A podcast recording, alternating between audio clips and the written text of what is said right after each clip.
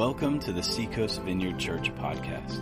We are a vineyard church located in Myrtle Beach, South Carolina, and we invite you to enjoy this message from God's Word.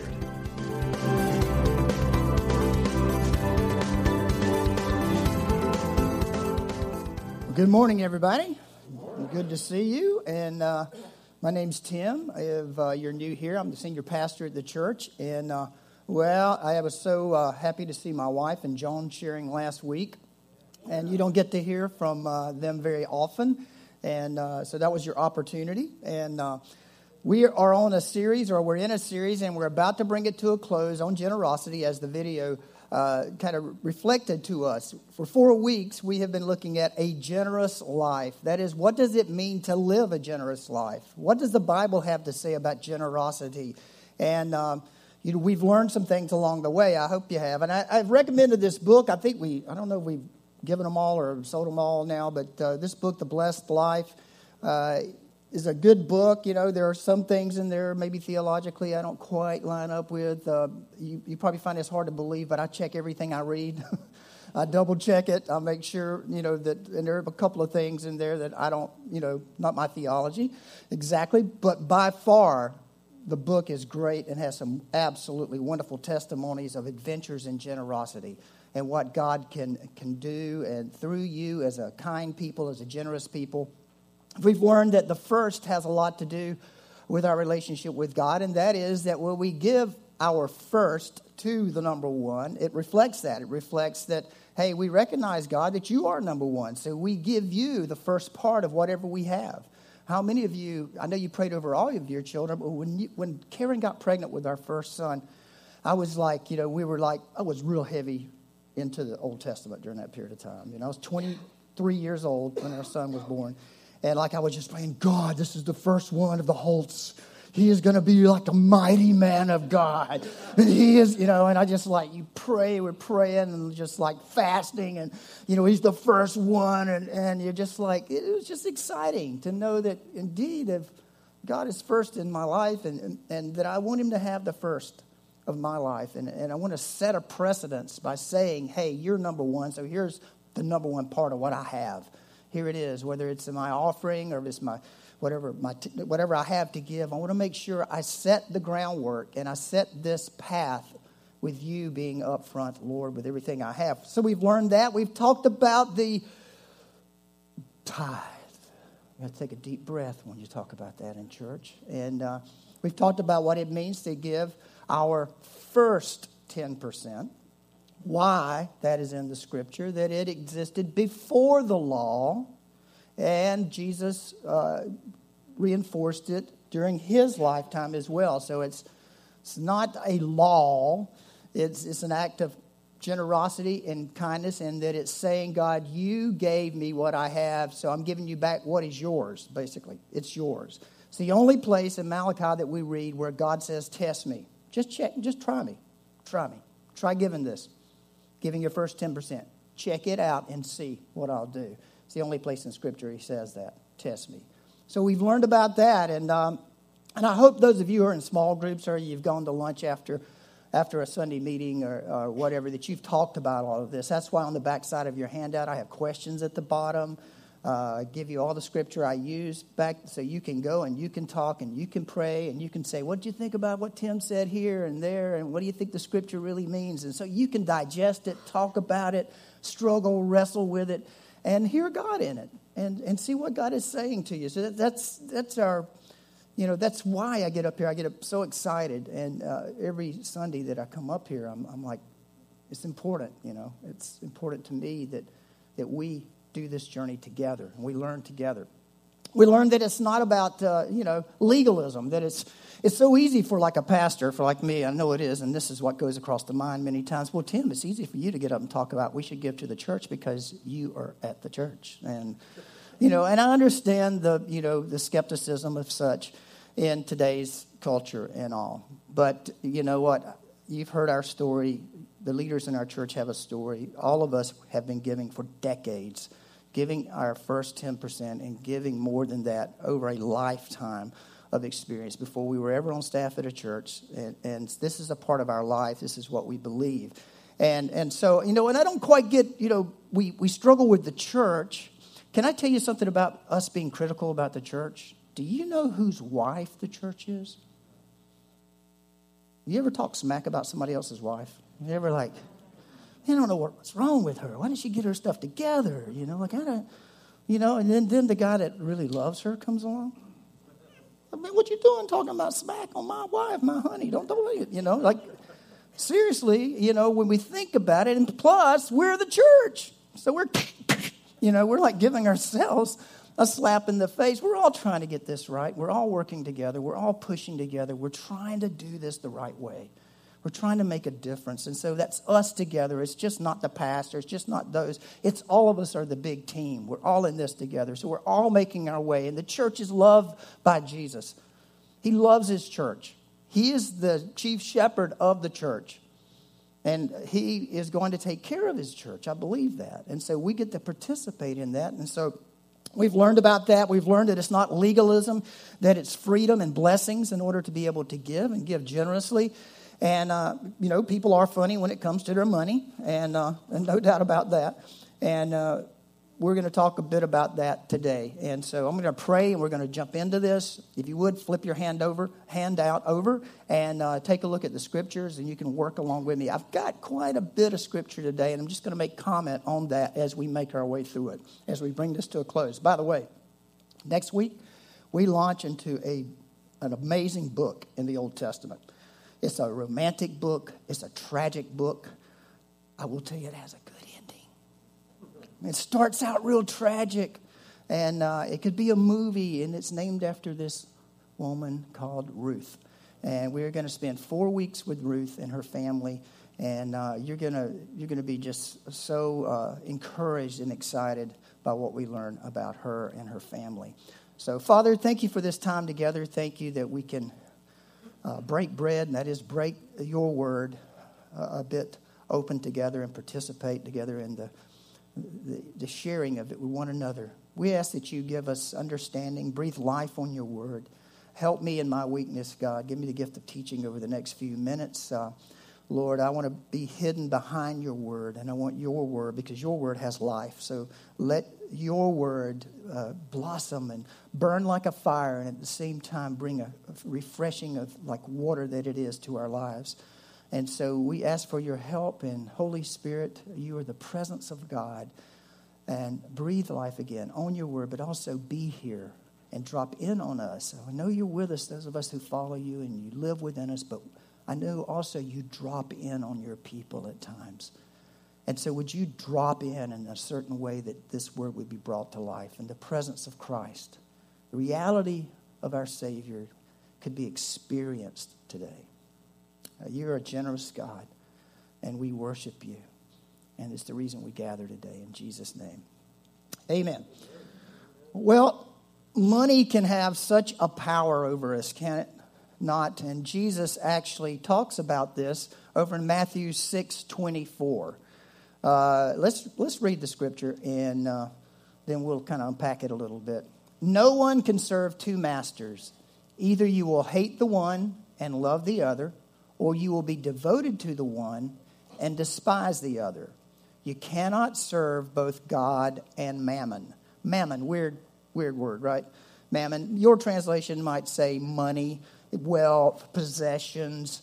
Uh, in the book, if you read the book, he goes into a, kind of a saying that the Assyrians or the Babylonians had a god, kind of like God, a spirit of mammon that could uh, take on a person's kind of persona or influence you. I, honestly, after I studied it, I didn't find anything like that. Okay, but uh, so just being honest. And uh, but I did find this. I did find this. The other places in the scripture where we talk about the power of wealth and money and all is, not expressed as it is in this particular way. What Jesus is doing is he is somewhat giving personhood. He is saying that our possessions and our money and such have suddenly got such a power, has such, we have given it such import in our lives that it has taken on personhood almost that all of a sudden uh, we began to serve it instead of, you know, it serving us. And so it is it is said that way. You cannot serve both God and mammon and, and two masters. And so it has this feeling that what went from being something intangible or or something tangible has suddenly become intangible in that it has a power and aura about it. It's kind of like uh, well, we do this with our children, don't we? We, we have our children and we love them and, and, and we just thank God for them, but suddenly we get so wrapped up in them that they begin to dictate life to us. Is that not Have you never found yourself? Like, why is this eight year old dictating every single thing I do in my life? You know, suddenly you give it up. You just, he's got the power, you know, and that kind of thing. And, and money does the same thing to us. After a while, we begin to experience what it can do for us or what the lack of it does to us. You know, like a spirit of poverty is somewhat the same thing, and that is that we give it such power it can rob us or it can take us over. And Jesus is making a comment here about that. He's like, look, there is nothing on the same level with God and when and remember this, he's speaking to 99% of the people are deep poverty, right? I mean, he's he's got some wealthy friends, and they help finance some of the ministry and all, and, and Mary and Martha and Lazarus and uh, Joseph of Arimathea, you know, with the tomb. And there were people in his life, Levi Matthew and Zacchaeus, all of these people that were in his life uh, were touched by him in such a way that their wealth was redeemed as well, and, and he came along. But then there were others like Judas, and there were others uh, like the, the wealthy, we say he's the rich young ruler. We don't know if he's young or not, but the rich ruler that came to Jesus wanting to know how he could inherit the kingdom of God, right? And he went away sad when Jesus said, basically, you cannot serve two masters. You can't have both. And so it's not a matter of you having too much, it's a matter of how much of it has you. And Jesus is saying, you can't serve both. You can't have, you can't be a slave. And your first feeling is this the spirit of mammon wants to enslave us. The spirit of mammon wants to enslave us. God wants to free us. The spirit of money, possessions, wealth wants to enslave us. It wants to dictate to us how we live our life what we value, our time. It takes it, it tells us what we do with it, our affections, all of that. We become a slave to it. Whereas God wants us to be free, He wants it to be our servant. You know, you're not, you shouldn't have anything, none of us. And I know this is a life journey many times, but God intends that we not be enslaved to anything anything, that we'd be free to be all that He's called us to be. And so, the spirit of wealth, the spirit of money, a spirit of mammon is, is that it takes on almost personhood in our lives. We treat it like another entity in our family, in our homes, our conversations, what, how we do our priorities. Suddenly, it is a person to us. And that's easy to do because it's how we pay our bills, it's how we plan for our future, it's how we enjoy life, right? I mean, it's easy. Let's, we're all in this, right? We're all this together. Hello, my name's Tim. Uh, you know what I'm saying? Okay, got it. Okay, but see, this is why we gather together because this is about us discipling one another and letting the word kind of work in us and help us find a healthy place just to be free. And you know, you're also you're sitting among people who are free this morning. There are some people in this room who are free from a spirit of mammon. They are happy and they're free. And they put things in the right priority. And they are not enslaved to it. They can make decisions in their life based on what they believe God wants them to do and not what mammon wants them to do. Right? And that's where we, we should be as God's people. We want to be free to do that. So Jesus says, you know, we can't do both, though. We just can't. We can't hold because we'll end up just like a message like this and find out that a lot of people hate these messages. I don't get it. I thought I was a love, lovable guy, but people hate these messages on giving and stuff when they hear it. You know, people don't. And I've never gotten that because I think it's a part of our discipleship. I mean, anytime I hear I can find a way to, to follow Jesus a little more obediently and, and, and cultivate that relationship in my life in some way, I get kind of excited, even if it is a challenge. I'm like, well, God, if this is what you have, let's, let's do this thing. Let's do it. And so we just can't have both. We can't do both. We can't be enslaved to a spirit of money, of mammon, of wealth and possessions, and at the same time be free in Christ. We can't. And so the fact that Jesus is saying this says that there is a way to be free. Jesus is not out to frustrate us, he's out to free us. And so that's, as we end today, let's remember that. You know, how does money control us? Well, after a while, there's some indicators, you know. Suddenly we start finding ways to get around things so we can get more, or we cheat. We might call it stretching the truth a little bit, or not telling quite enough truth. Um, you know, things, it, suddenly it affects our character, then it affects our humility. Suddenly uh, we're not as humble as we used to be. We, little pride begins to seep into us over uh, what we have and, and that kind of thing. We can start seeing elements of it showing up. It doesn't mean you're not grateful. It doesn't mean you can't be wonderfully thankful to God for all that He's done. That's not what I'm talking about. But suddenly it takes you like a spirit, right? Like it starts taking you. You start noticing you're behaving different when your bank account's bigger. And I don't mean just being happy about it, which you should be, but I'm talking about, you know, it controls you now. It begins to speak to you what you're going to do with your life instead of you having a plan and working it for the glory of God.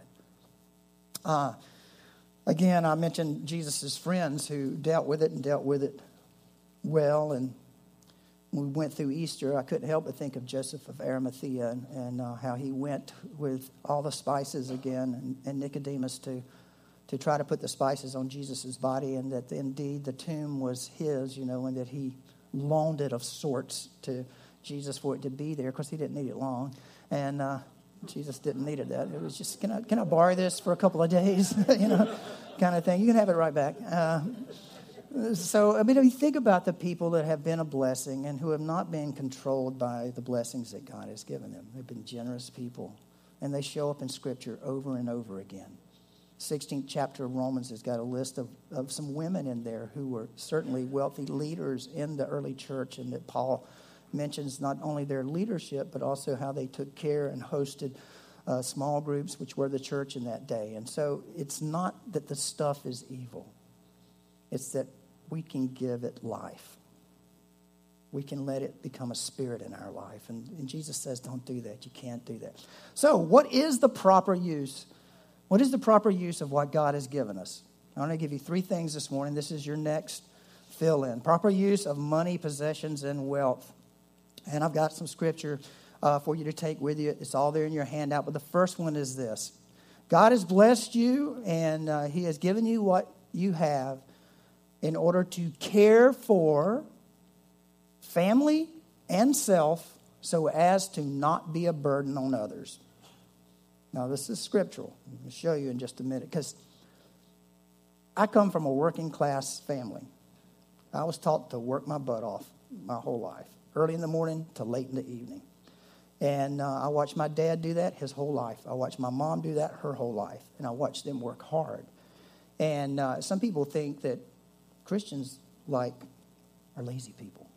We just want things. Well, stick with me over these next three things, okay? As we care for family and self so as not to be a burden. Let's look at 1 Timothy 5 8. Anyone who does not provide for their relatives and especially for their own household has denied the faith and is worse than an unbeliever. Sweet scripture. Paul is so kind and touchy feely at times. I don't know about Paul. And, uh, but he's telling his young pastor, Timothy, you know, that he's training to kind of take his place. He's, they've got people in the church, probably in Ephesus or somewhere like this, that are, you know, now get this, he's talking to Christians, right? He's talking to the church. So, you know, that's a part of this. So there is a very practical side to work in God's eyes. He gave us this world to work it to see that fruit comes from it, but not for it to work us and not for it to enslave us, but for us to enjoy the freedom God has given us to do what He's called us to do. Right? And we're always straddling the line with that because we're leaning one way or the other a lot of times. But as long as we're on the line and we feel the tension, we'll be okay because we keep getting pulled back. Work, work, work. Wait a minute, it's got me, it's got me. Back it up. Back it up. My family, you know, my health, my church, my spiritual life. Back it up, back it up. You know, it's my steward. Uh, you know, I'm stewarding it. I'm not its slave. So we keep pulling it back to the center. Let's look at another scripture, 1 Thessalonians 4 11 through 12. And make it your ambition to lead a quiet life. You should mind your own business. Wow. And work with your hands, just as we told you, so that your daily life may win the respect of outsiders. Here's an evangelism element to this whole thing of having a good work ethic and working, right? So people see, see that. You may win the respect of outsiders, and so that you will not be dependent on anyone. This is in the Bible. Did y'all know that? This stuff right here? I mean, it's in the Bible. This is it. And, and so Paul is saying, look, as you grow in Christ, come on, get out and work. This is a good thing. Let's go on to the next one Second Thessalonians 3 6. In the name, boy, he's getting strong now. Listen to this. In the name of the Lord Jesus Christ, we command you brothers and sisters, to keep away from every believer who is idle and disruptive and does not live according to the teaching you receive from us. For you yourselves know how you ought to follow our example. We were not idle when we were with you, nor did we eat anyone's food without paying for it.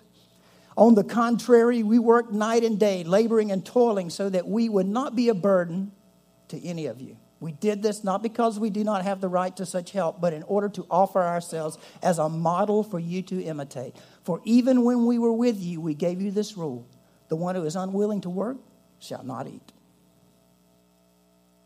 Now, this is one part. We're going somewhere else, but this is it. Care for family and self so as do the best you can so that you're not a burden to others. So, when your children are growing up and you're trying to take care of them, you do your best. And again, this was written in a culture that was really, really poor. And so Paul is saying it's important for our testimony that we get out there in the middle of things and we work hard and take care so we're not a burden. And of course, the church had so many poor people in it, it did have to kind of take care of one another at times and, and all. So evidently, there were people floating through these churches that were just taking advantage of that. And Paul says, no, no, that's, that's not the way this is to work. You get a job and you go to work. And uh, so, so Christian people should not be lazy people. Uh, these are this is that balance I'm putting on the end of this sermon. So, as we talk about this, we should be generous with our work. we should be generous with how much we give to our employer. You work for someone, they should look at you as a follower of Jesus and go, "That's the best employee I have." They work, man, and they pay attention to what they do, and they do a good job. And you know what? I would not want to lose that person. That is our call, and that is part of our testimony. That is part of our evangelism. Is to, like Paul said. And so it's to, you know, to be responsible with God's blessings as much as possible so as not to be a burden, our family, to anyone else. But things do happen, don't they? They do happen. And this is your second uh, fill in, and that is we also have money, possessions, and wealth that God gives us uh, so that we can care for those in need especially those of your family of faith. Care for those in need, especially for those of your family of faith. Did you get that down? I, I tried to minimize the words, I just couldn't do it. I, I worked hard at it, but I failed to try to min, minimize these fill ins. But uh, yeah. Galatians 6:10, let's read it.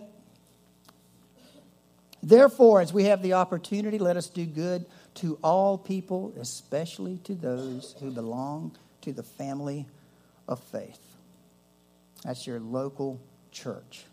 Those in your where you serve God. Where if you're our guest today from out of town, that's your church back home. Or if you belong to another church and you're our guest today in the area, that's your local church, not this church. That's your church, wherever you are. That's it. Um, let's read Romans uh, 15 25 through 27. Now, however, I am on my way to Jerusalem in the service of the Lord's people there for Macedonia and Achaia Acacia were pleased to make a contribution for the poor among the Lord's people in Jerusalem. They were pleased to do it. They were pleased to do it. Not like, oh man, what? We get it, you know. What's wrong with these people, you know? No, it was like, we're pleased to do it. We're pleased to help. That's, that's the spirit of generosity. That's the heart of generosity. If I see someone that's in need and I know that there's a situation, then I am pleased to be a part to help. I'm happy to do that. And so uh, let's, let's read a couple more. I just got to do this. Uh, let's see. Ephesians 4.28. Let's read that one. Anyone who has been stealing must steal no longer, duh, but must work. but must work, doing something useful with their hands, that they may have something to share with those in need. And you see, if a spirit, you know, of mammon has you, you have nothing left to share because it's got you. Most likely, whatever you've got to share, you know who you're sharing it on. You know, that's it. But when we're not enslaved, we're free and we can be generous to meet the needs as God shows us in the community. And again, these communities were very poor. These, these churches, these local churches, most of them were very poor in these cities. And uh, they had to pull together to help one another and to help one another at times. And so, you know, God gives us money and possessions and wealth to help those in need, especially in your locale, your local family of faith. And we do have economic downturns, as we saw not that long ago.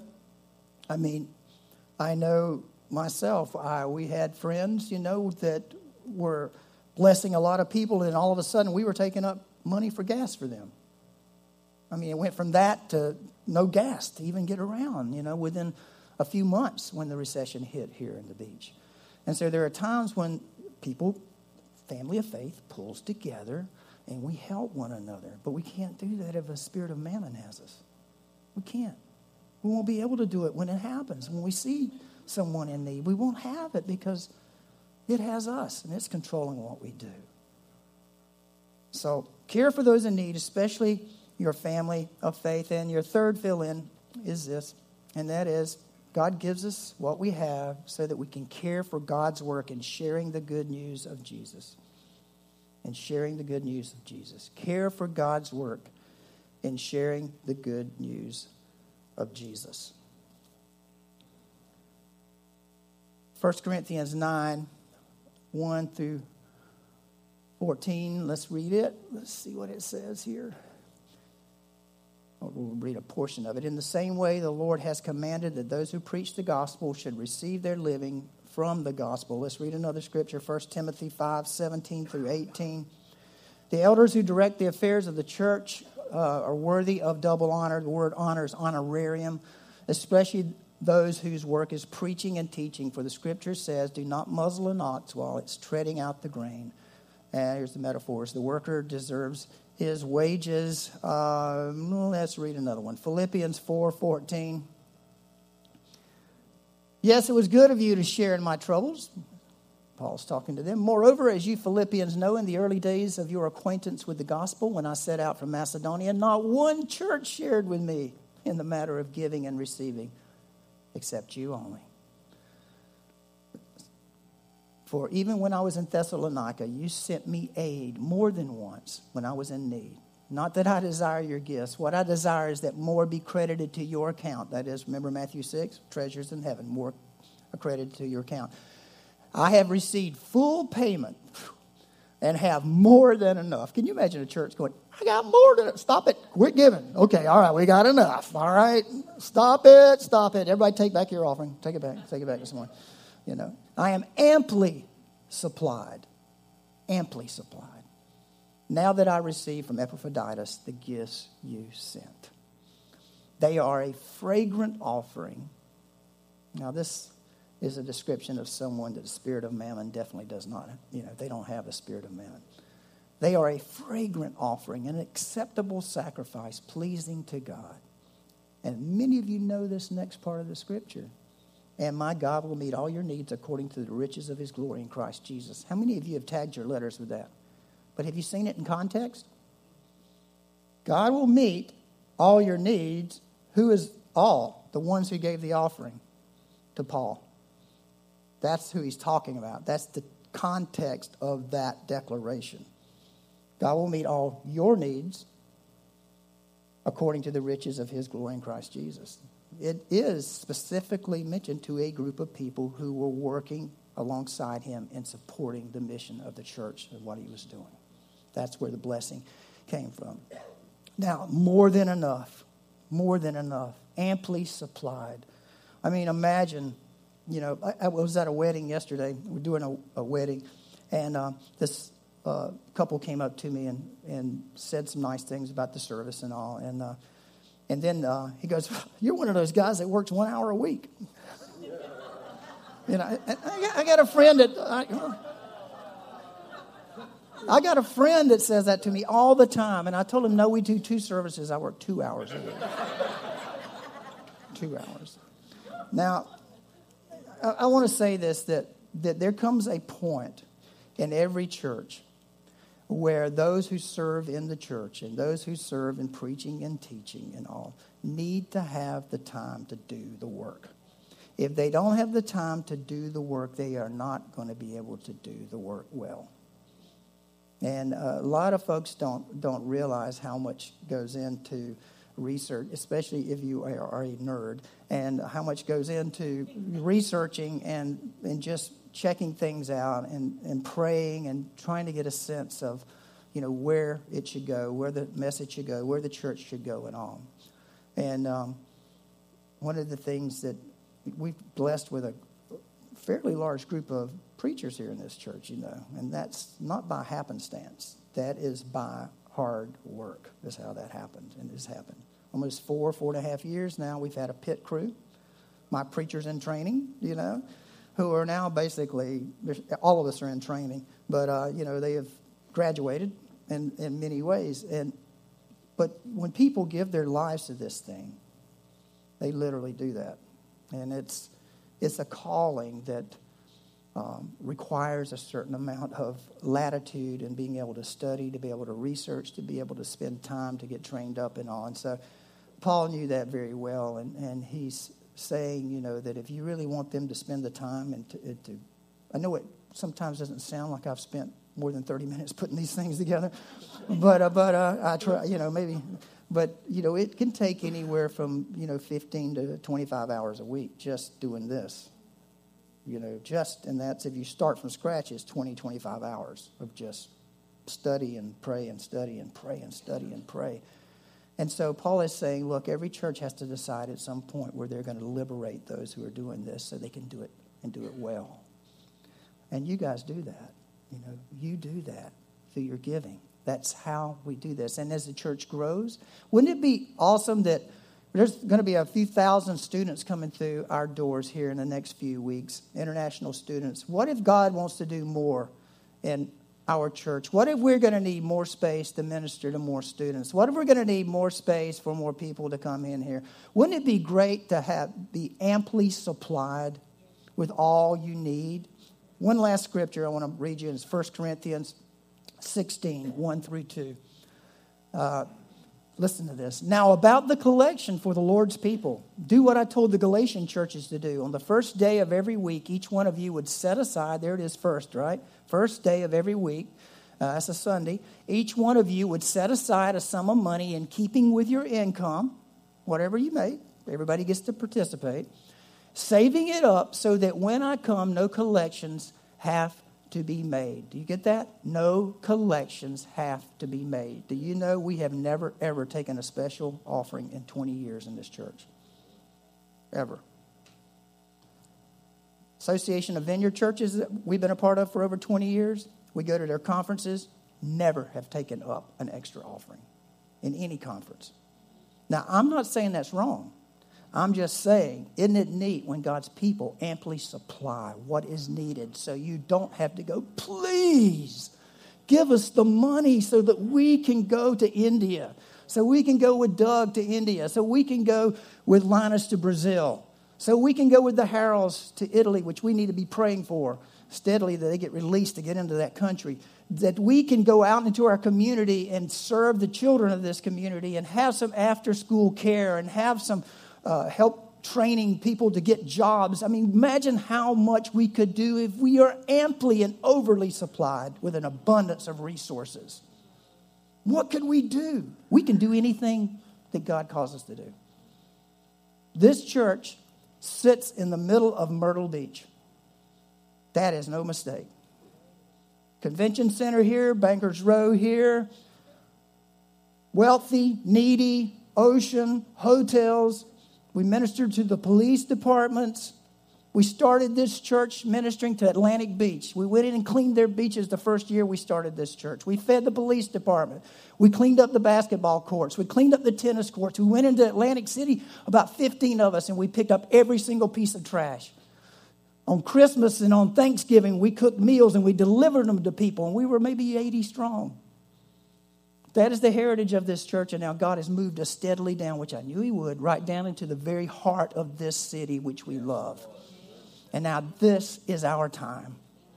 This is our time, and it will be a generous people who hit their stride and do what is God has called them to do. And that, my friends, are you and me. That's us and all those out there right now that should be in here. And there's a bunch of them out there that should be in here this morning. So we have a grand call, and when we're amply supplied and when there's generosity in the church, we can do every single thing we are called to do. One last thing. You don't have to be wealthy to be generous. As a matter of fact, if you're generous now, you are already wealthy. Let's pray. Father, thank you for your word this morning. Thank you, God, that you have called a people, Lord, just as these churches that Paul loved and he encouraged and he, he tried to spur on, Lord. You have called this church with much affection out of your deep desire to touch the nations, to touch this city, to touch our counties around us. And so, Lord, I thank you for the generosity we have experienced up to this point because, Lord, there, are, there, you have always met our need. Always. I am amazed, honestly amazed. But I feel like we're about to take another step, God. There's another level of this thing that we have not experienced before. And this is our time. And this is the time for generosity of our hearts, of our time, of our resources, of our gifts. It is a time, Lord, to step into what you have for us. So, Lord, here we are. Like our founder, John Wimber said, we're just loose change in your pocket. Spend us like you want to, Lord. Spend us, Lord. Spend us. Thanks for listening to the Seacoast Vineyard Podcast. You can learn more about us and access a video archive of our messages by visiting seacoastvineyard.com. If you feel led to support us financially through a one time or recurring gift, please click on the Give tab at our website or download the PushPay app on your smartphone and search for Seacoast Vineyard Church.